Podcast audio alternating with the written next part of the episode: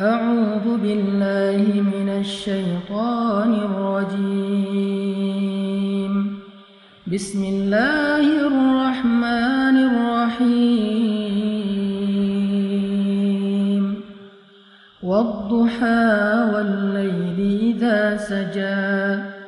ما ودعك ربك وما قلى. وللآخرة خير لك من الأولى.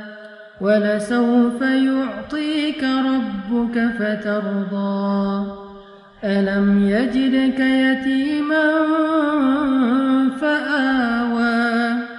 ووجدك ضالا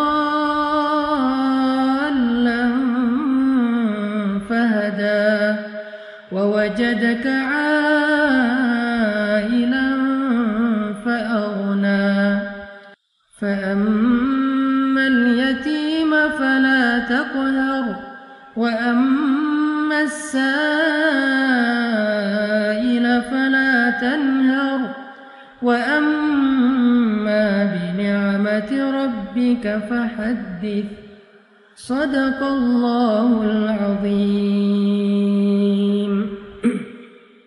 Teman-teman yang dirahmati Allah Subhanahu wa taala, surat Ad-Duha ini adalah bisa dibilang kayak japrian dari Allah buat kita. Kenapa saya bilang japrian? Karena kalimat di dalam surat Ad-Duha itu personal banget. Allah kayak lagi ngomong dengan satu orang hambanya. Makanya kalau misalnya teman-teman lagi baca surat Ad-Duha, cobalah teman-teman rasain kita tuh lagi baca sebuah japrian dari Allah yang khusus buat kita. Jadi ketika Allah ngomong kamu di dalam surat Ad-Duha itu, kamu di situ adalah saya. Kamu di situ adalah teman-teman. Kamu di situ adalah kita yang sedang membaca surat Ad-Duha, bukan orang lain. Makanya Allah gunakan kata kamu. Seperti kalimat ma wadda'aka rabbuka wa ma qala walal akhiratu khairul laka minal ula dan seterusnya. Tuhanmu, mu di situ adalah saya, kita. Tidak pernah benci kepada engkau wahai hambaku. Engkau di situ adalah kita, saya. Apalagi meninggalkanmu. Sesungguhnya akhirat lebih baik bagimu nanti daripada dunia. Jadi semua kata kamu baik dalam bentuk berita maupun perintah atau larangan di dalam surat Ad-Duha itu adalah kalimat japrian dari Allah untuk kita. Sehingga ketika kita membaca surat Ad-Duha di malam hari, saat tahajud, apalagi ketika lagi sholat, maka coba teman-teman hayati, coba teman-teman rasakan kalau Allah lagi ngomong berdua dengan teman-teman. Itu rahasia dari tadabbur surat Ad-Duha. Coba rasakan Allah tuh lagi ngomong berdua dengan teman-temannya. Allah tuh lagi japri khusus ke nomor teleponnya teman-teman. Allah tuh lagi pengen menghibur teman-teman yang sedang sedih. Allah tuh lagi pengen menghibur kita yang sedang galau. Allah tuh lagi pengen menghibur kita yang sedang terluka. Allah tuh pengen menghibur kita yang sedang lemah dan merasa nggak berdaya. Coba rasakan betapa indahnya kita dihibur oleh Allah. Kita dihibur oleh zat pemilik langit dan bumi. Kita dihibur oleh yang maha kasih sayangnya berlimpah. Kita dihibur oleh zat yang maha indah. Kita dihibur oleh zat yang paling penyayang. Allah itu punya rasa kasihan yang sangat besar kepada kita. Lebih daripada kasihan seorang ibu kepada hambanya. Lebih daripada kasihannya seorang ayah kepadanya. Lebih daripada kasihannya seorang suami kepada istri. Atau seorang istri kepada suami. Atau anak kepada orang tua. Coba rasakan ketika membaca surat Al-Duha, Allah lagi bicara dengan kita. Sendiri, bukan dengan orang lain. Ini bukan ayat broadcast, ini ayat japrian. Makanya Allah tidak mengatakan kalimat ya ayyuhalladzina amanu. Kalau ya ayyuhalladzina amanu itu ayat broadcast. Tapi ma wadda'aka rabbuka wa ma qala itu ayat japrian. Jadi coba kita rasain kalau Allah itu lagi ngejapri kita teman-teman. Allah itu lagi seolah-olah pengen meluk kita yang erat supaya Allah bisa menyentuh kita dengan sentuhan kasih sayang karena Allah paham banget kalau saat ini kita sedang lemah. Karena Allah paham banget kalau saat ini kita sedang dalam keadaan merasa sendirian, sepi, nggak punya siapa-siapa yang bisa diharapkan. Karena Allah tahu banget, ngerasa banget gimana yang kita rasain hari ini, bahwa kita itu merasa sedang kecewa. Makanya Allah pengen bicara berdua dengan kita. Itulah perasaan Nabi ketika ayat ini turun, teman-teman. Perasaan kehilangan, perasaan takut, perasaan bingung, perasaan galau, perasaan lemah, perasaan kecewa, sedih. Perasaan-perasaan itu benar-benar mengganggu Nabi sekian hari. Nabi seperti orang yang kehilangan ayah, ibu, istri, anak, pasangan sekaligus sehingga beliau menjadi bingung harus ke mana. Setiap hari bayangin, Nabi setiap hari naik ke bukit yang ada di kota Mekah, memandang ke langit pengen ngadu sama Allah. Nabi itu pengen ngadu sama Allah, ya Allah saya punya banyak masalah. Ke mana engkau ya Allah? Ya Allah saya punya banyak masalah, ke mana Jibril? Nunggu lama di atas bukit, Jibril nggak turun. Akhirnya Nabi pulang ke rumah. Besok balik lagi, ngadu lagi manggil, turun lagi dari bukit tanpa bertemu dengan Jibril.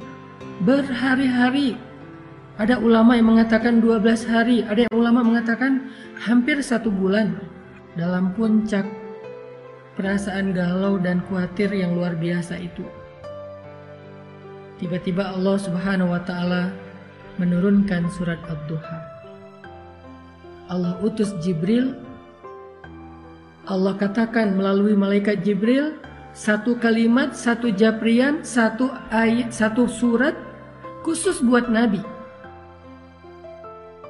Kalimatnya Ma wadda'aka rabbuka wa ma Tuhanmu nggak pernah ninggalin kamu dan tidak juga benci kepadamu Muhammad. Tiba-tiba Nabi seperti merasa Ya Allah, hampir saja saya merasa kehilangan. Hampir saja rasa takut itu mencelakai saya. Hampir saya merasa putus asa dengan kesendirian. Tiba-tiba Allah mengatakan, Abdi, Habibi, hambaku kekasihku Muhammad, ma wadda'aka rabbuka wa ma qala. Tuhanmu gak pernah ninggalin kamu. Coba lihat betapa lembutnya Allah bicara dengan Nabi. Tuhanmu gak pernah ninggalin kamu. Itu seperti ketika seorang ayah bilang, ayah gak pernah ninggalin kamu, wahai nak. Ayah tuh gak pernah ninggalin kamu. Allah gak mengatakan, aku gak ninggalin kamu, bukan. Tuhanmu berarti seperti menyebut kalimat yang lembut. Sama kayak kita memanggil anak kita, ayah sayang sama kamu.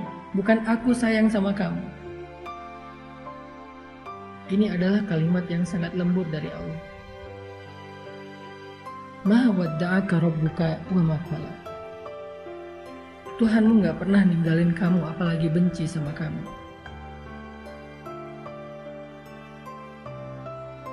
Dan setelah Nabi membaca surat ini, lalu surat ini ditulis oleh para sahabat di dalam mushaf, maka sejak saat itu surat ini menjadi surat pribadi dari Allah kepada semua hamba yang pernah merasakan apa yang dirasakan Nabi. Kehilangan, ketakutan, kebingungan, hilang arah, sedih, kecewa, maka siapa pun yang pernah merasakan perasaan seperti itu, apa pun alasannya, mau urusan agama, mau urusan dunia, mau urusan keluarga, mau urusan karir, pekerjaan, mau urusan percintaan, apa pun alasannya ketika dia merasa sedih seperti itu, maka Allah ngejapri dia dengan kalimat yang lembut. Hambaku, ma wadda'aka rabbuka wa ma qala. Tuhanmu gak pernah ninggalin kamu, apalagi benci kepadamu. Itu maksud dari surat Abduha teman-teman. Coba teman-teman nanti setelah ini kalau baca surat Abduha di rumah, kalau perlu hafal surat itu karena tidak terlalu panjang, untuk kita baca di dalam sholat setelah tahu artinya baca dulu terjemahannya, hafal terjemahannya, nanti baca di dalam sholat ketika lagi sedih, Sholat yang nggak ada yang ganggu kita, sholat sunnah, terutama sholat tahajud.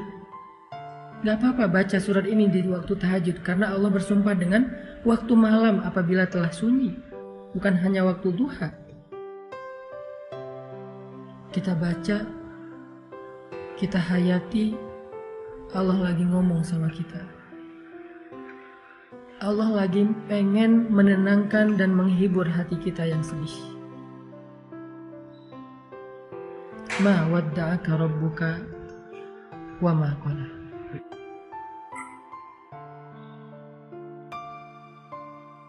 Kemudian Allah katakan juga walal akhiratu khairul laka minal ula.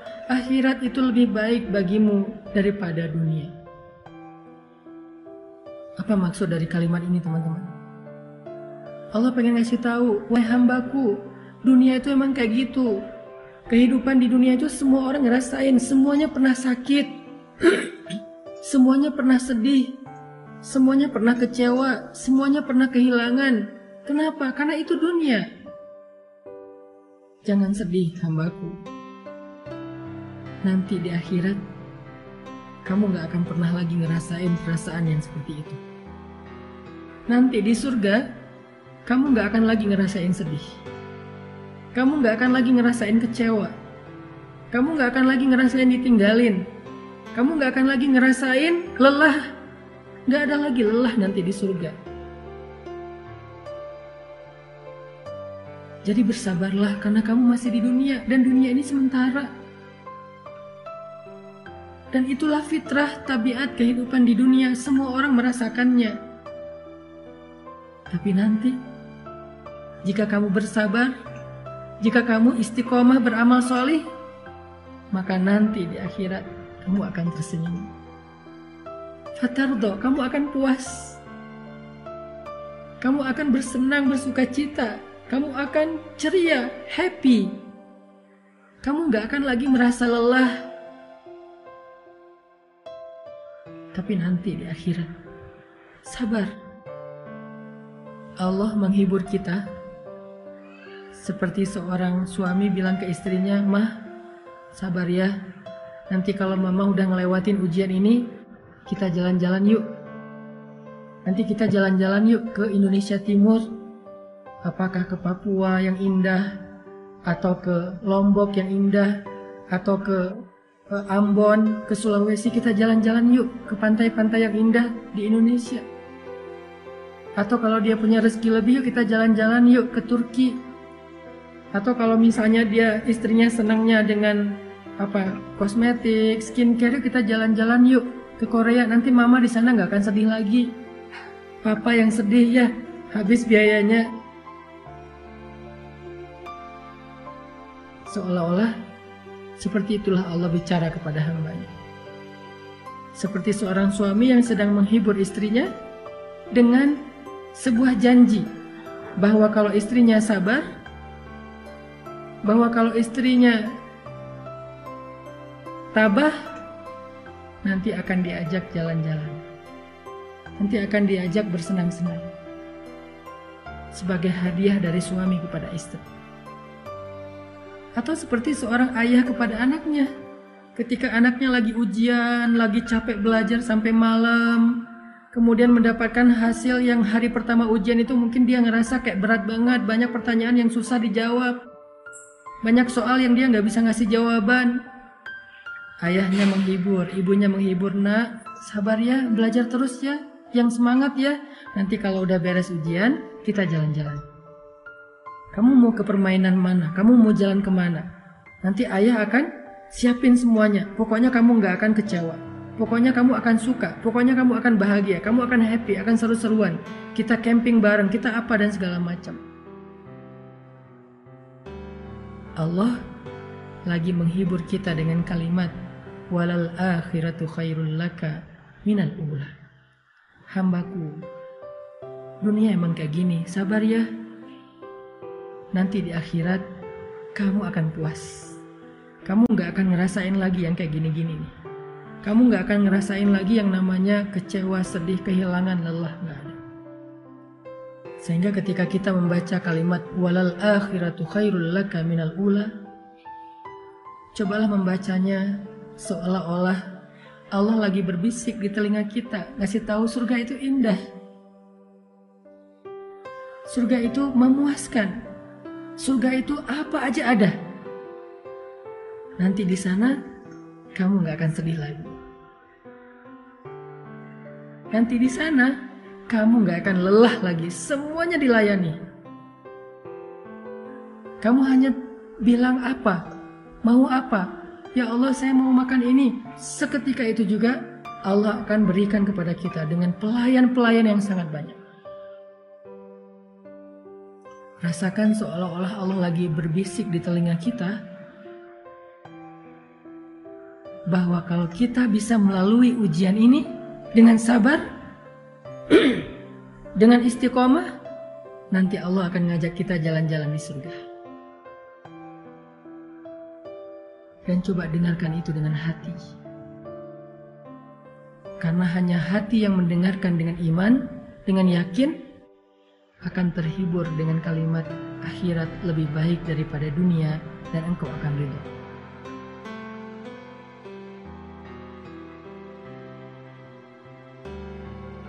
Setelah Allah katakan kalimat-kalimat ini, walal akhiratu khairul laka minal ula wala sawfa yu'tika rabbuka fatardha maka kalimat berikutnya Allah pengen kita melihat flashback kepada masa lalu. Allah kita pengen, Allah pengen kita merenungkan masa lalu kita. Siapa yang selama ini membantu kita? Siapa yang selama ini menolong kita ketika kita punya masalah?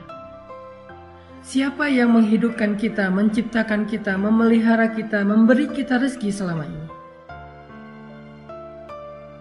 Bukankah Dia Allah yang ngasih kita kehidupan? Bukankah dia Allah yang ngasih kita keluarga? Bukankah dia Allah yang ngasih kita makanan? Yang ngasih kita rezeki? Yang ngasih kita pemeliharaan? Alam yajidka yatiman fa'am.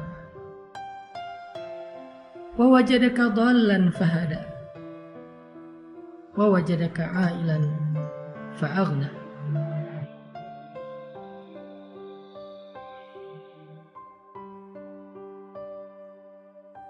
Dia yang selama ini memberikan kepada kita banyak kebaikan. Saat kita sendiri, Dia memberi kita keluarga. Saat kita dalam keadaan bingung, Dia memberi kita ide, gagasan, petunjuk, ilmu. Saat kita dalam keadaan lapar, tidak punya pakaian dan tempat tinggal, Dia beri kita kecukupan selama ini. Dan itu menjadi bukti bahwa Dia nggak pernah ninggalin kita, apalagi benci sama kita.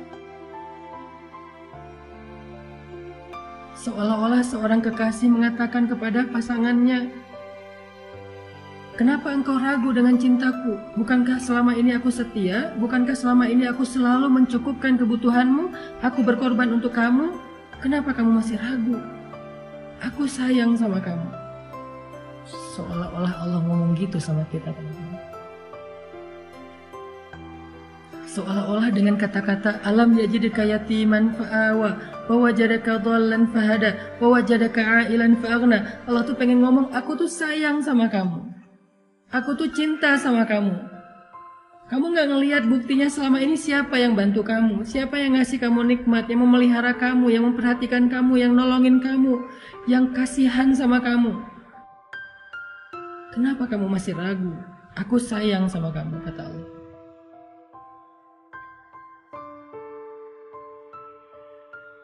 Sehingga dengan ayat itu Allah pengen kita yakin, kita percaya kalau Allah itu nggak benci sama kita. Manusia boleh datang dan pergi tapi Allah nggak pernah meninggalkan kita. Manusia boleh kadang mencintai kita tapi tiba-tiba membenci kita, tapi Allah cintanya abadi untuk kita. Sehingga ketika kita yakin Allah nggak pernah ninggalin kita, Allah sayang sama kita, maka saat itu juga hati kita akan terobati. Saat itu juga sempitnya dada kita akan terasa lepah. Yang terakhir, paragraf terakhir di surat itu Allah katakan, Fa'ammal yatim fala takhar, wa amma sa'il fala tanhar, wa amma bi rabbika fahadith. Apa maksudnya? Maksudnya, jangan berhenti berbuat baik Jangan berhenti untuk menjadi orang yang bermanfaat. Kalau kamu kecewa karena berbuat baik, ada Allah. Teruslah berbuat baik. Kalau kamu merasa lelah untuk berbuat baik, ada Allah. Teruslah berbuat baik. Kalau kamu merasa capek untuk berkorban kepada seseorang, teruslah berkorban kepada seseorang yang halal bagimu, ayah dan ibumu, pasangan halalmu, anakmu, keluargamu, sahabatmu, Gak apa-apa kalau kamu kecewa atau dikecewain. Tapi Allah gak pernah ngecewain kamu. Teruslah berbuat baik. Itu maksud dari surat Abduha teman-teman. Coba rasakan itu ketika kita sedang membacanya. Apalagi di dalam sholat. Berarti kita telah membaca Al-Quran dengan tadabur. Berarti kita sedang membaca Al-Quran dengan tafakur. Indah banget ya surat At-Tuha. Makanya surat ini menjadi surat favorit saya banget. Saya kalau lagi galau, sedih, saya baca surat Al-Duha, saya menempatkan diri sebagai hamba yang lagi lemah dan butuh Allah, tapi pengen berdua aja, nggak mau diganggu sama yang lain. Pengen berdua aja sama Allah, pengen ngadu sama Allah, ya Allah saya punya banyak masalah, ya Allah saya lemah. Ya Allah saya capek, Terus saya harus gimana ya Allah? Setelah saya menyampaikan pertanyaan-pertanyaan itu, saya baca surat Abdul. Sampaikan dulu aja keluh kesah kita. Curhat aja dulu yang seha sehabis-habisnya sama Allah. Ngomong aja sama Allah tanpa harus ada jaim-jaiman. Ya Allah saya capek, ya Allah saya sedih, ya Allah saya terluka, ya Allah saya sendiri, ya Allah, ya Allah, ya Allah. Ngomong sama Allah. Setelah semua pertanyaan itu udah kita keluarkan, unek-uneknya udah kita keluarin kepada zat yang maha pengasih. Lalu baca surat Ad-Duha. Maka kita akan menemukan jawabannya. Baca surat Ad-Duha, maka kita seperti merasa dijawab langsung oleh Allah Subhanahu Kayak gitu cara membaca surat Ad-Duha.